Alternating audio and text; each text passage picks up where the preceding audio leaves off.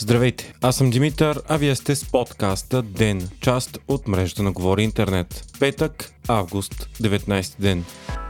Окончателно Продължаваме промяната и Демократична България ще се явят по-отделно на избори. Това стана ясно снощи след решение на Националния съвет на Пе Пе. Според партията това решение е станало на база внимателни анализи и вярата, че тази формула ще донесе на България коалиционно мнозинство, което да довърши работата на кабинета Петков. Ясно е обаче, че и двете партии се възприемат като най-близки партньори и ще работят заедно следващия парламент. От Дъ Бе коментираха, че макар да смятат, че само мащабно обединение на демократичните сили може да гарантира стабилно мнозинство, уважават решението на Продължаваме промяната и им желаят успех на предстоящите избори.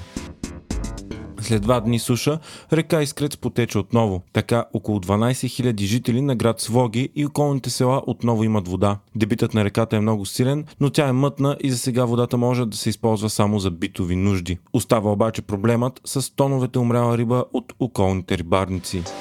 Най-малко четири експлозии са избухнали тази нощ в Крим. Те са били близо до военното летище Белбек, край най-важния кримски град Севастопол. Руските власти обявиха, че са свалили украински дрон и е била активирана противовъздушната отбрана. Пе Ве О-то е било задействано и в град Керч, крайна точка на Кримския мост, който свърза Крим с континенталната част на Русия. Това е поредната украинска атака дълбоко в тила на руската армия, въпреки че властите в Киев отказват официално да поемат отговорност.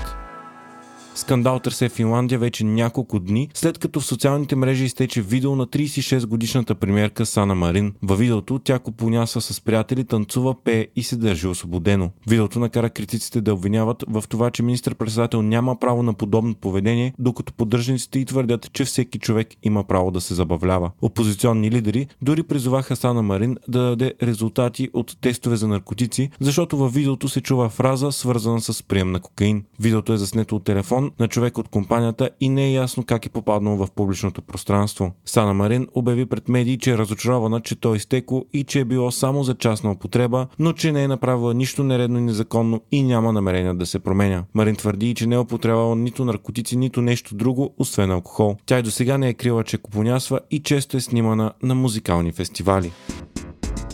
Вие слушахте подкаста ДЕН, част от мрежата на Говори Интернет. Епизода подготвих аз, Димитър Панелтов, а аудиомонтажът, както винаги, направи Антон Верев.